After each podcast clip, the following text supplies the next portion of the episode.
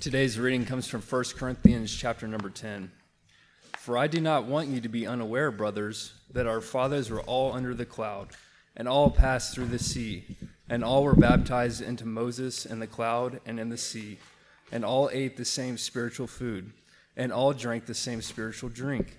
For they drank from the spiritual rock that followed them, and the rock was Christ. Nevertheless, with most of them God was not pleased for they were overthrown in the wilderness. Now, these things took place as examples for us, that we might not desire evil as they did. Do not be idolaters, as some of them were. As it is written, the people sat down to eat and drink and rose up to play. We must not indulge in sexual immorality, as some of them did, and 23,000 fell in a single day. We must not put Christ to the test, as some of them did, and were destroyed by serpents nor grumble as some of them did, and were destroyed by the destroyer. Now these things happened to them as an example, but they were written down for our instruction, on whom the end of the ages has come. Therefore, let anyone who thinks that he stands take heed lest he fall. No temptation is taking you that is not common to man. God is faithful, and he will not let you be tempted beyond your ability, but will, with the temptation, he will also provide the way of escape that you may be able to bear it. The grass withers and the flowers fade. The word of our God stands forever. So I was reminded this week uh, through a podcast that I listened to that in this in this letter Paul is writing, he just to remind you guys, uh, he's writing to Christians. And, and what I was reminded of specifically in this podcast was was how Paul refers to these Christians in chapter 1, verse 2, at the very beginning of his letter, this is how he refers to them uh, as those that are sanctified in Christ Jesus, called to be saints together with all of those who in every place call on the name of our Lord Jesus Christ.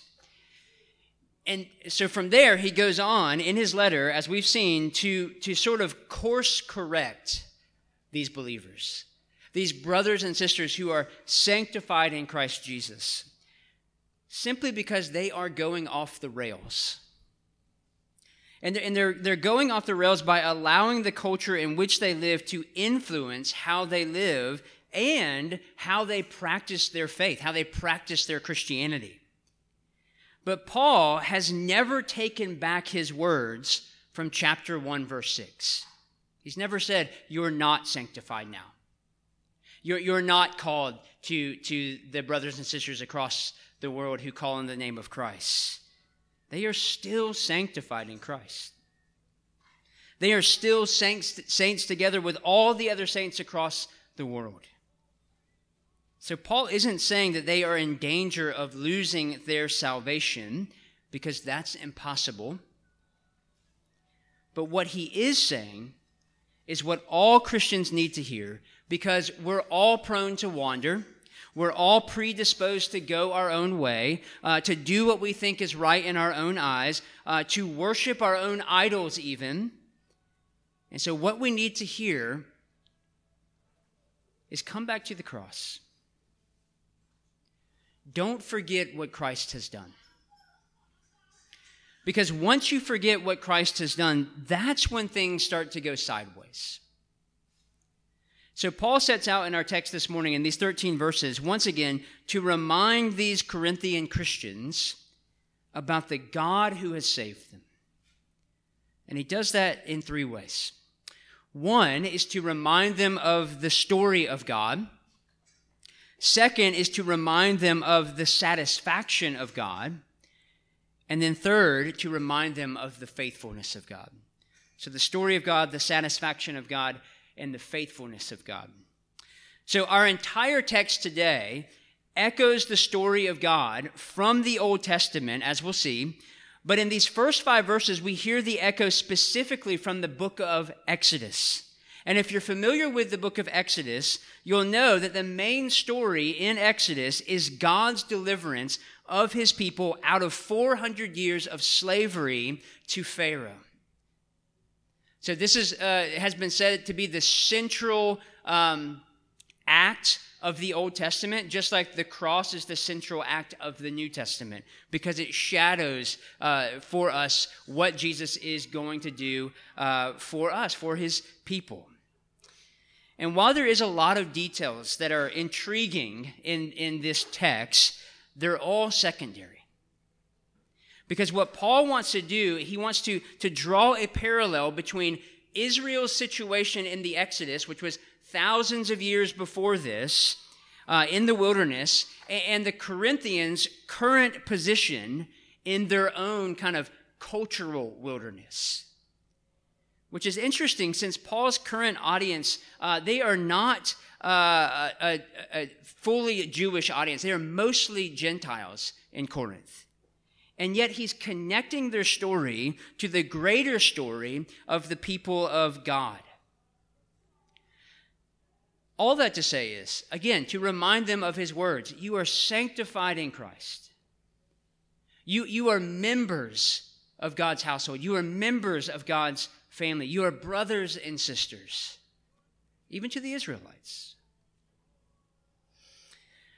Now, when the Bible mentions uh, the word wilderness, uh, it, it's not speaking about a place with lush evergreens and flowing rivers. When the Bible speaks of a wilderness, they, it is speaking about a, a desert. It is speaking about a, a dry, dusty, and barren land. And it's the desert where God leads his people in Exodus. He saves them and then he leads them into the desert. So Paul points out that while in the desert, God provides for them, for, for his people, in every way. Protection and provision even after they have reached uh, they reach eventually reach the promised land uh, the, the, scriptures remind us that none of their sandals ever wore out on this journey this 40 year journey of wandering through the wilderness. Never happened. And then most importantly as paul points out in these first five verses God sustains them, not just with food, not just with protection and provision, but He sustains them by Christ Himself. They had everything they needed for life and godliness. They were lacking nothing.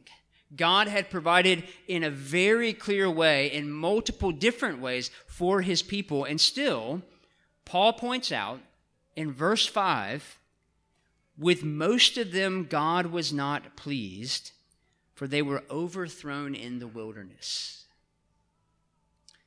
So, still, after all God did for them, dramatic deliverance. So, if you know the story of the Passover, you know there was all of these miracles that were performed amongst God's people. They saw it happen. They had the actual Passover when the firstborn of, of everyone who did not have the blood on their doorway all were killed. They heard the wailing and the crying when that actually came to fruition. And then, if that wasn't enough, they crossed the Red Sea in this miraculous way. Uh, they had clear provision. They had miraculous provision. Uh, a wa- water just spouted out from a rock. They had food that was that came down from heaven every single day perfectly. And yet they still don't trust fully in what God has done.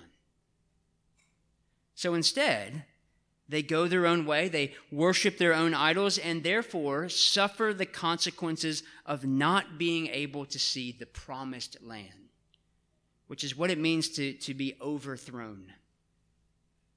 They were not able to attain that wonderful promise that God had given to them because of their sin. These were a people rescued by God, and Paul now draws this parallel uh, with the Corinthians because they too are a people that have been rescued by God.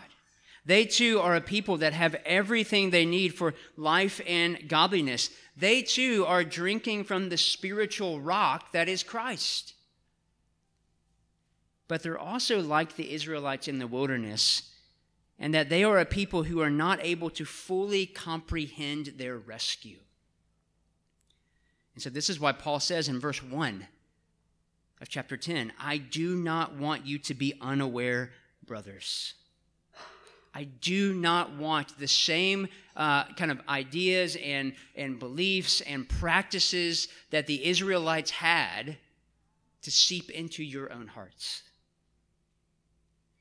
Because what the Israelites failed to do, and to which Paul is warning the Corinthians, is to see beyond their hunger and thirst, to, be, to see beyond their, their physical needs and wants, and to see that their true need can only be satisfied in being found in God's story. And that's true for you and I as well. And to that end, in verses 6 through 11, Paul draws this out for his readers by showing them that nothing else will ever be as satisfactory as God's satisfaction that he alone provides in Christ Jesus. So look with me at verses 6 through 10 as we move into our second point the satisfaction of God. Paul writes, Now these things took place as examples for us that we might not desire evil as they did. Do not be idolaters as some of them were. As it is written, the people sat down to eat and drink and rose up to play. We must not indulge in sexual immorality as some of them did, and 23,000 fell in a single day. We must not put Christ to the test as some of them did, and were destroyed by serpents, nor grumble as some of them did, and were destroyed by the destroyer.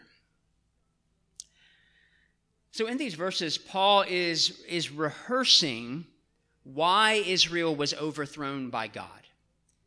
He, he wants them to be clear that it wasn't because God was just, just feeling like he wanted to punish somebody or to get his people in trouble or to be this kind of cosmic killjoy that uh, sometimes God is painted as.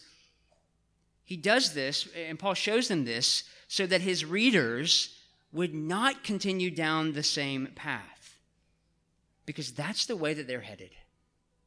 They're headed down the same path of destruction that the Israelites already walked.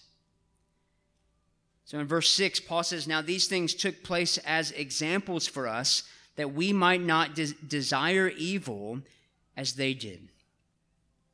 And then in verses 7 through 10, Paul gives them some specific uh, uh, examples uh, as he lists four sins of Israel that find some parallel within the Corinthian church. The first being idolatry. Look at verse 7. Do not be idolaters as some of them were. As it is written, the people sat down to eat and drink and rose up to play. Now, Paul is referring back to the instance in the life of Israel where they worshiped the golden calf in Exodus chapter 32, verses 4 through 6. And if you're not familiar with this, uh, with this scene, uh, Moses is not with him. He is up on the mountain. He is receiving the law from God. So their leader is away from them. The, the, their pastor is, is not uh, amongst them at this particular time because he is speaking to God on the mountaintop. And so that's where we find ourselves. And he takes a little while to do so. I mean, he's talking to God. And this is what happens down below in the valley. So Aaron was still there, and he received the gold from their hand, and he fashioned it with a graving tool and made a golden calf. And they said, and he said, These are your gods, O Israel, who brought you up out of the land of Egypt. When Aaron saw this, he built an altar before it. And Aaron made a proclamation and said, Tomorrow shall be a feast to the Lord. And they rose up early the next day and offered burnt offerings and brought peace offerings. And the people sat down to eat and drink and rose up to play. Now remember, all of the miraculous things that have happened up to this point for the Israelites. And yet they still turn to an idol and not the God who rescued them. They're still very much ready to, to fashion and create an idol, much like the Egyptians were doing, much like the other pagans of the land were doing, so that they could have a visible representation. And this is who they rose up to eat and drink and play to. And the temptation to idolatry was very much a real prospect for the Corinthians as well. They still had people who were creating images and, and things like that. So, uh, so it was a very real, real prospect. But there were also other physical and tangible things too that their hearts were going after. Their hearts were worshiping. But this is also a great temptation for us as well. Yeah, we don't have somebody who is carving out images for us so that we can worship them as, as little as little idols that we have set up on our mantelpieces or whatever it might be. I mean, you might have that, but it's very rare. But just because we don't have these carved images anymore, we are still tempted to worship the created rather than, rather than the creator. So, one ex- exercise that I heard uh, one another pastor give is to ask yourself this question to, to see whether or not you have an idol that you are worshiping. If I only had blank, then I would be satisfied. If I only had blank, then I would be satisfied. So the question is what's in the blank for you? What could you write there? What are you inserting there? What picture comes to your mind when I ask that question? If I only had a, a boyfriend or a girlfriend, then I would be satisfied. Then I would be happy then everything would be right. If I only had a husband or a wife, then I would be satisfied. If I only had a child, then I would be satisfied. If I only had those grades, or if I only had that raise so that I can make more money, or if I only had that position, or if I only had that house, or, or that vacation, then I would be satisfied. Then I would be happy. So, whatever's in that blank is your idol. You are worshiping it in some capacity. But in reality, we all know this that in reality, when you get that girlfriend, or you get that husband, or you get that raise, or you get that house, or whatever it might be, there is always something else waiting in line to fill in the blank again. Because if you worship one idol, you probably will worship another one. So you're actually not as satisfied as you think you are. Which means everything in this life, physically, even your spouse, even your children, even, even your money, even your job, will never satisfy you. Which means John Calvin was right. Our hearts are idol making factories, just churning them out. So, the way you avoid idolatry then is by being aware of what you are tempted to worship other than God. So, whatever it is that you put in that blank, that's probably something you're tempted to worship. So, you need to be aware of that and turn from it. Uh, and you have to be wise here because whatever you put in that blank, I am sure, uh, is a good thing or isn't necessarily bad. Probably. Because idolatry, this is the tricky thing about idolatry, is it's making a good thing an ultimate thing. There's nothing wrong with desiring uh, a husband or a wife. There's nothing wrong with desiring a new house or to make more money. There's nothing wrong with those, those things. But when they become an ultimate thing, our worship has changed. Our, our worship, worship focus has changed. And that's why Paul warns his readers do not be idolaters. Simply. And then later in verse 14, he says, Flee from idolatry, run from it, get away from it, don't have anything to do with it. So that's the first sin, idolatry. The second sin Paul lists is sexual immorality in verse 8, when he says, We must not indulge in sexual immorality, as some of them did, and 23,000 fell in a single day. So, Obviously, this is not the first time that Paul has brought this up in his letter, uh, which tells us that this, this was something that the Corinthians really struggled with.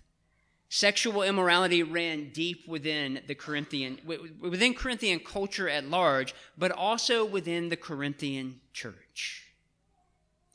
So, this is one of the reasons I wanted to remind you of Paul's words in chapter 1, verse 2 again. Because I know there are some who struggle with sexual sin in our midst. But I want you to be reminded, uh, again, if that is you, if you, if you find yourself there, that you are still sanctified in Christ. if you are professing his, his name, if you are repentant and believed, you are still sanctified in Christ. Christ has, uh, God has made you that in Christ. Okay? Sexual immorality does not make you not a Christian anymore. Because I know some of you feel that way. It's not an unforgivable sin. It doesn't make you less sanctified. But, so take courage in that as you fight sin. Take courage in that. But don't forget this it will cause you great harm. You will suffer consequences from it. Whether you're engaged in hookup culture, pornography, an adulterous affair, these all lead to the same end. And I want you to listen to me here because I, this is not hyperbole. This is not just making a point that's serious and it's not really that serious. I'm letting you know that your sexual sin will lead you to destruction and death. The example Paul uses in verse 8 from Numbers 25 uh, shows us this very real outcome amongst God's people. let me just read it for you. While Israel lived in Shittim, the people began to whore with the daughters of Moab. These invited the people to the, to the sacrifices of their gods, and the people ate and bowed down to their gods. So Israel aka God's people, yoked himself to Baal of Peor, an idol, and the anger of the Lord was kindled against Israel. And the Lord said to Moses, Take all the chiefs of the people, the leaders, and hang them in the sun before the Lord, that the fierce anger of the Lord may turn away from Israel. And Moses said to the judges of Israel, Each of you kill those of his men who have yoked themselves to Baal of Peor. And behold, one of the people of Israel came and brought a Midianite woman to his family in the sight of Moses and in the sight of the whole congregation of the people of Israel while they were weeping in the entrance of the tent of meeting. So here's the scene right here. The people have whored after uh, uh these, these women, they, they have whored after other gods because of that. And now Moses is calling them to repentance in this very severe way that God has instructed him to do to set an example for the whole congregation that God is angry at their sin. And then in verse 6, this man comes in with this Midianite woman in front of everyone. As everyone's repenting and weeping over their sin, this man comes in boldly and takes this woman into his tent to have sex with her. And then in verse 7, when Phinehas, the son of Eleazar, the son of Aaron the priest, saw it, he rose and left the congregation and took a spear in his hand and went after the man of Israel into the chamber and pierced both of them, the man of Israel and the woman, through her belly. Thus the plague on the people of Israel was stopped. Nevertheless, God had forgiven them. But nevertheless, those who died by the plague were 24,000. Which, as we see in Paul's Old Testament example, sexual sin leads to idolatry, and, and idolatry essentially can lead you to sexual sin as well. It's what happened to Israel. It's what was happening in the Corinthian church amongst Christians. And we also see, in, in a very serious light, sexual sin can and does lead to death. That comes from the, the severe judgment of God. And even though they are identified as God's people, they, they still die under God's judgment because they desire evil rather than that which is good. So the promise of Romans 6.23 the first part of Romans 6.23, um, which is a, a, verse that we often quote in kind of evangelism presentations for the wages of sin is death, but the gift of God is, is his, uh, the free gift of God is Christ. Um, but that first part of the, of the verse, for the wages of sin is death, is not just a promise for the unbeliever. It is a promise for the unbeliever.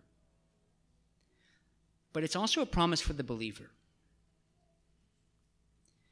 Because I do believe when Paul says this in Romans 6, he is talking about a spiritual death that is occurring for those who are not walking with Jesus, who, for those who are not turning to Jesus for salvation.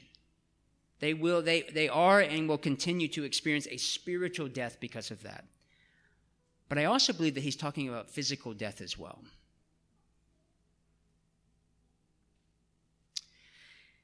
And the example he has used in this letter is a very eh, clear example of this. So, so, the warning to the Corinthians is the same warning offered to you and to me do not indulge in sexual immorality. And again, God is not giving this command because he's a cosmic killjoy and he wants you he wants you just to be boring and not to have fun and, and just kind of sit in the corner and read your Bible and do do nothing at all. No, the reason why God gives his commands to his people is because he loves them.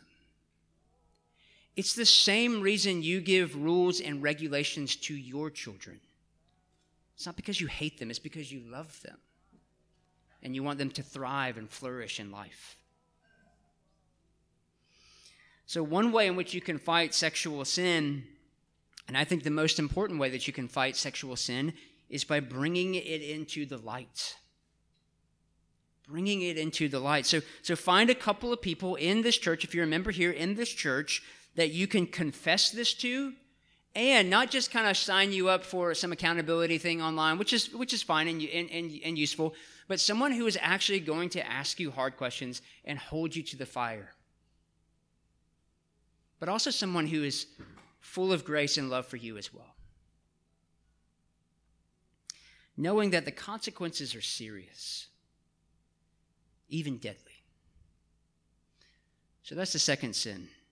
The third sin that Paul lists is the sin of putting Christ to the test. Now, the interesting thing here that I want you to see is that Paul is saying that the Israelites put Christ to the test. So the Israelites are in the Old Testament. So oftentimes we don't think about the Old Testament having Jesus in it, but I just want you to know, just in case you follow the the uh, the poor theology of Andy Stanley uh, out of Atlanta, who said some years ago to unhitch the Old Testament from the New Testament.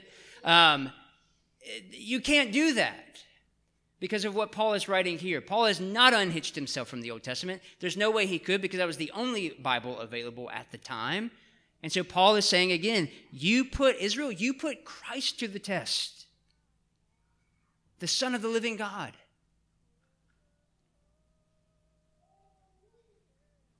So I just want you to see that. Because when, when the Israelites have a lack of food, so they think, it's actually just not food that they really enjoy anymore, um, or, or a lack of water, they become impatient and they speak against Christ. Numbers 21. From Mount Hor, they set out by the way to the Red Sea to, to go around the land of Edom, and the people became impatient on the way, and the people spoke against God and against Moses. Why have you brought us up out of Egypt to die in the wilderness? For there is no food and no water, and we loathe this worthless food, which is provided to them by God, by the way. So the Israelites essentially believe because, uh, because, where's, we're, because we're God's people, nothing bad should ever happen to us. Because we're God's people and because He has set His promises upon us, we should never have to suffer. We should never have to be without. And so this causes them to live in this, this sort of, uh, of, of arrogant privilege, which causes them no longer to trust in the promises of God because they're suffering hardship and they're being, they're being kind of knocked around a little bit and they don't understand why would God allow this to happen to me? Which drives them to speak against God. And because they do this, he disciplines them. In Numbers 21, then the Lord sent fiery serpents among the people, and they bit the people, so that many people of Israel died. And the people came to Moses and said, We have sinned, for we have spoken against the Lord and against you. Pray to the Lord that he take away the serpents from us. So they get to a point where they realize their sin and they repent. So Moses prayed for the people, and the Lord said to Moses, Make a fiery serpent and set it on a pole, and everyone who is bitten, when he sees it, shall live. So Moses made a bronze serpent and set it on a pole, and if a serpent bit anyone, he would look at the bronze serpent and live. So maybe you're asking yourself this question How have I ever tested God? I don't think I've done that before. Well, have you ever prayed a prayer like this or something similar? I know I have. God, if you do X, I will do whatever you want me to do. If you give me that those idols that I talked about, the film, if you give me a husband or if you give me a wife, uh, I'll do whatever I'll do whatever you call me to do. Just make this a reality for me. Uh, uh, God, I've gone to church uh, two Sundays out of four. Uh, where is my blessing? Why aren't you doing good things for me? I even put a couple of bucks in the offering basket. Or, God, why do bad things happen to me?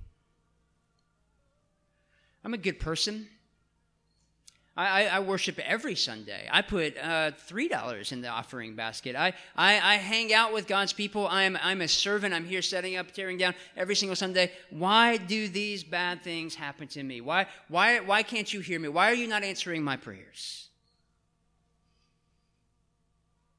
And if you've ever asked that question, which I'm sure you have, you're in the same boat as the Corinthians. You're in the same boat as the Israelites. We are no better than them. Because instead of trusting in God's promises, which He has proved for us in Christ, you instead put Him to the test to see if He's actually good. And this is where you find, if this is where you find yourself, you need to, you need to be healed.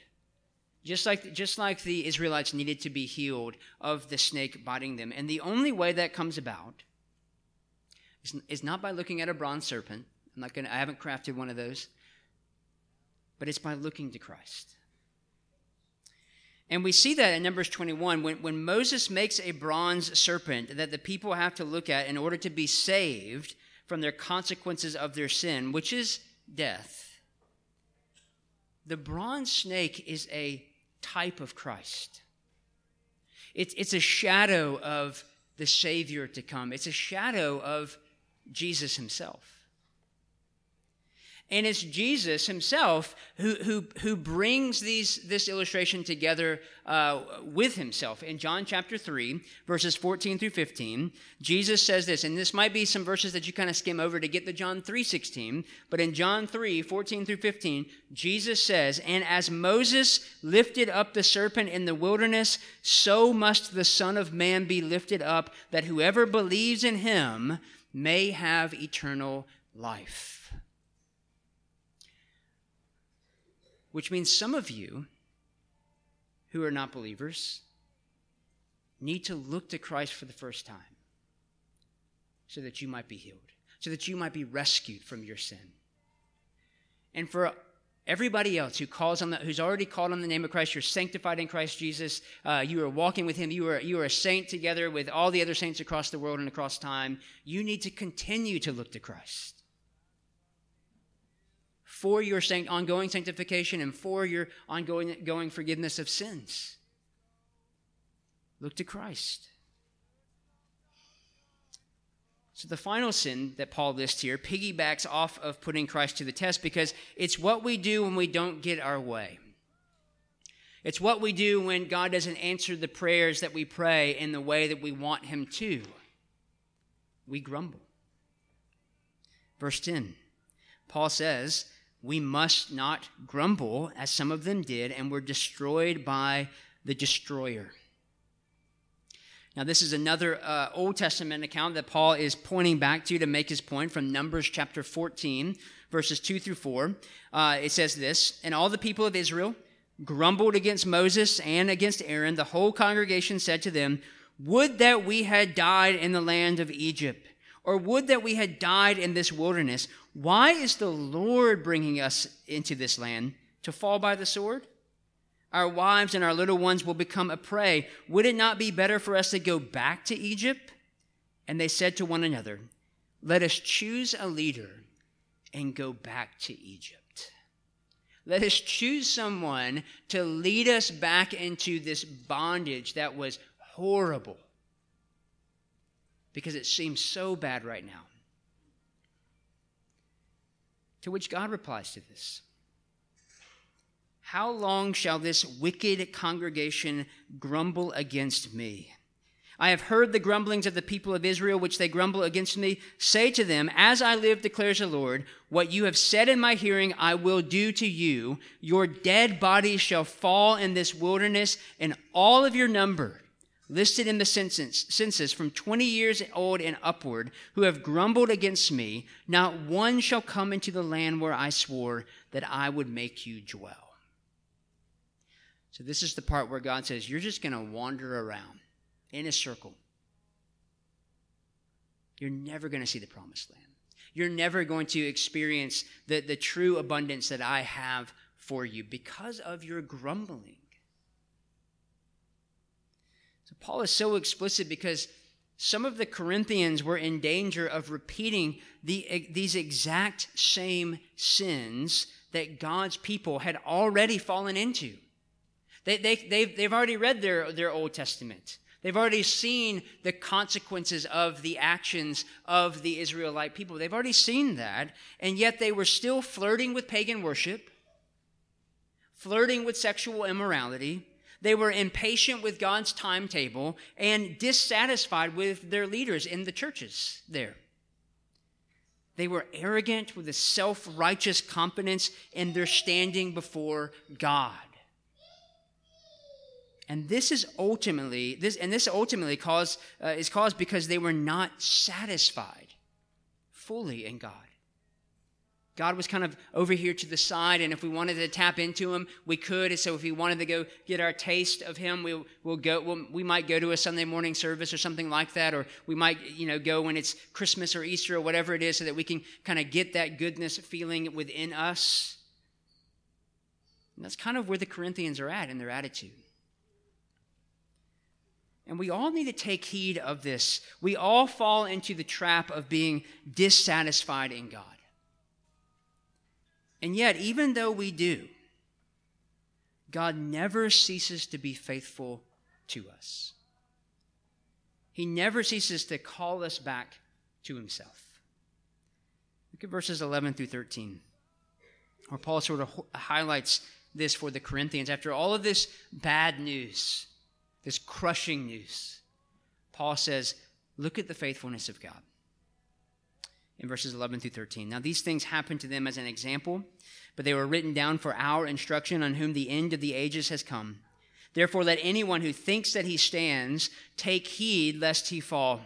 No temptation has overtaken you that is not common to man. God is faithful, and he will not let you be tempted beyond your ability, but with the temptation, he will also provide the way of escape that you may be able to endure it.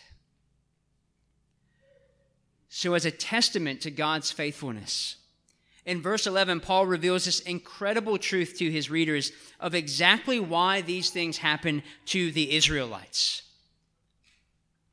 so that they would be an example to them, which includes you and I. So, what this tells us is that God has had us on his mind for a very, very long time. That even as he's teaching Israel how to walk rightly with him, he's also thinking about how this will be a help to the Corinthians, but also a help to us. And then in verse 12, as a callback to Israel's fall in the desert, Paul tells the Corinthians, Therefore, let anyone who thinks that he stands take heed lest he fall. So, so the use of the word therefore signals the centrality of this verse for our text, for the, for the whole of chapter 10, um, but just for our text this morning through chapter, verse 13, because this is the Corinthians' problem. They're arrogant. And this arrogance is an arrogance of belief that they think they can stand before God without judgment based on their own merit.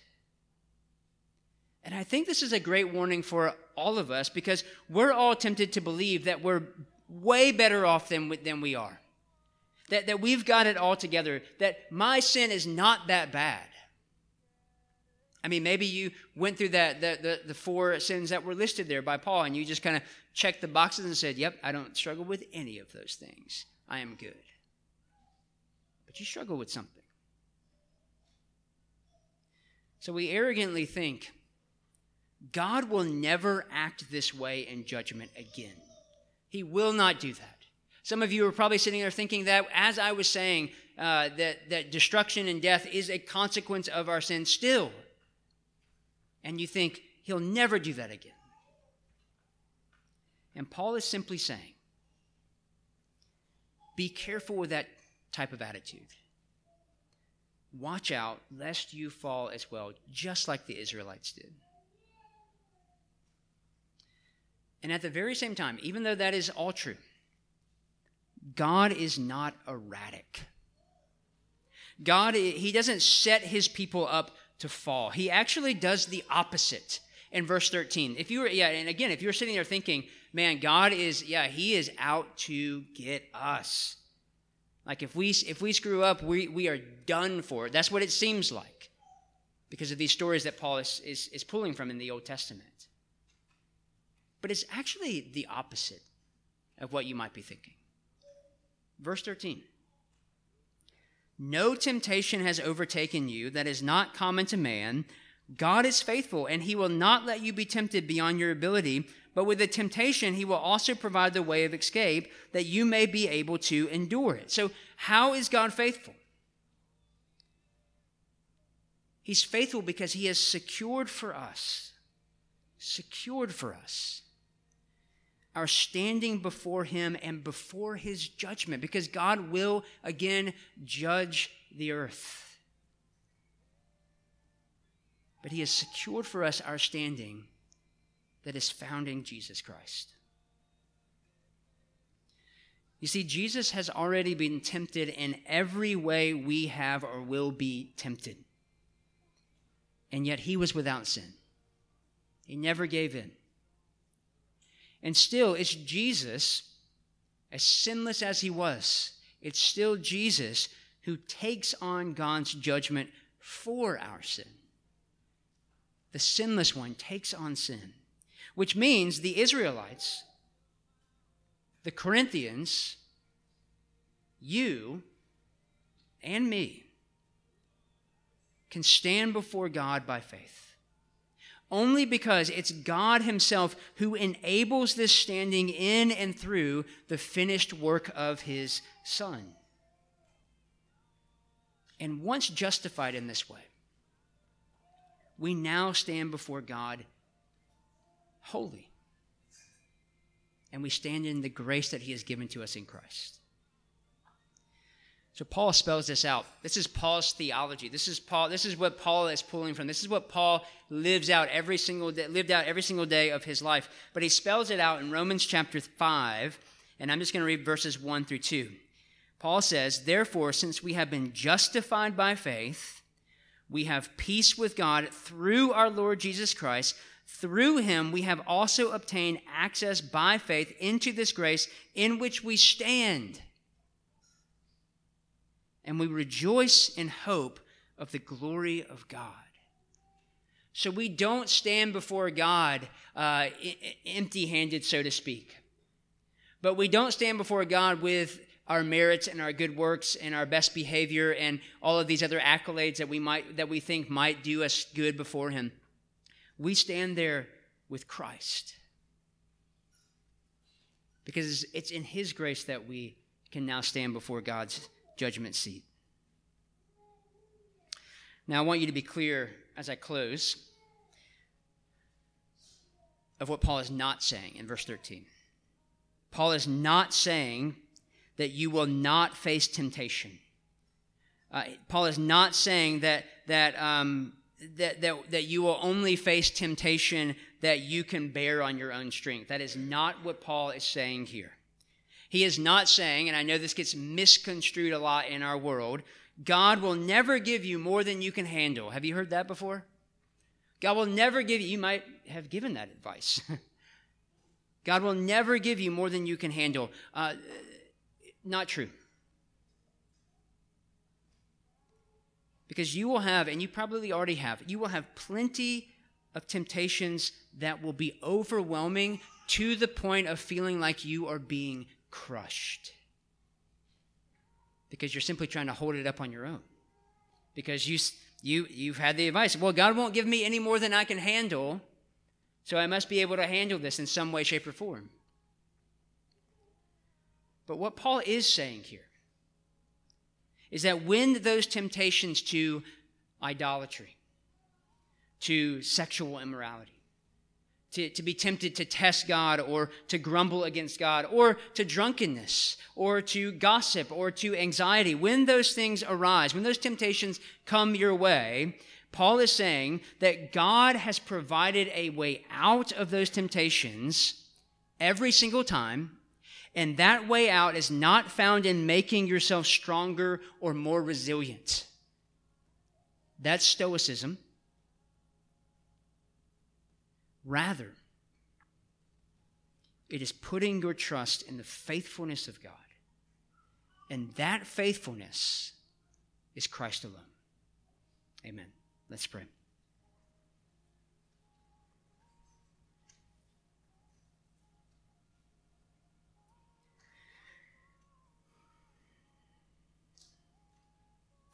Father in heaven,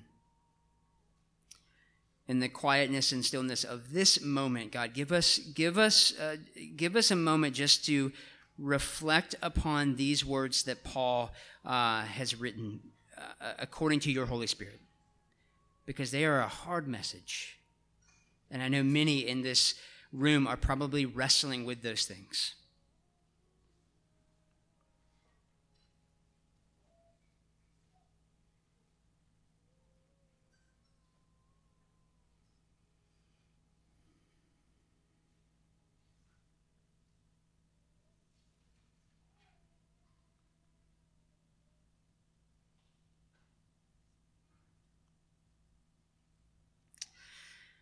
O God, our Father, and you truly are our Father who uh, disciplines us uh, not because you're angry at us or disappointed in us, but you discipline us for our good. That you are making us more and more like your Son, Jesus Christ. That you are allowing us more and more to share in the abundance of, of, of the gospel, the abundant life that is only to be found in Jesus Christ alone. And so I pray as we wrestle with our sins, that we would um, seek your forgiveness again and again and again, knowing that you offer that to us in Christ. And I pray that out of that forgiveness, that we would that we would truly repent of our sins, and that we would live our lives unto your glory, uh, with the help of Christ, who sent the Helper, the Holy Spirit. You have truly given us everything we need in life and in godliness. So, God, I pray that we would live out of this this freedom that you have given to us in Christ, this rescue that you have, have done in our hearts and in our lives from our sin. And it's in Christ's name that we pray these things. Amen.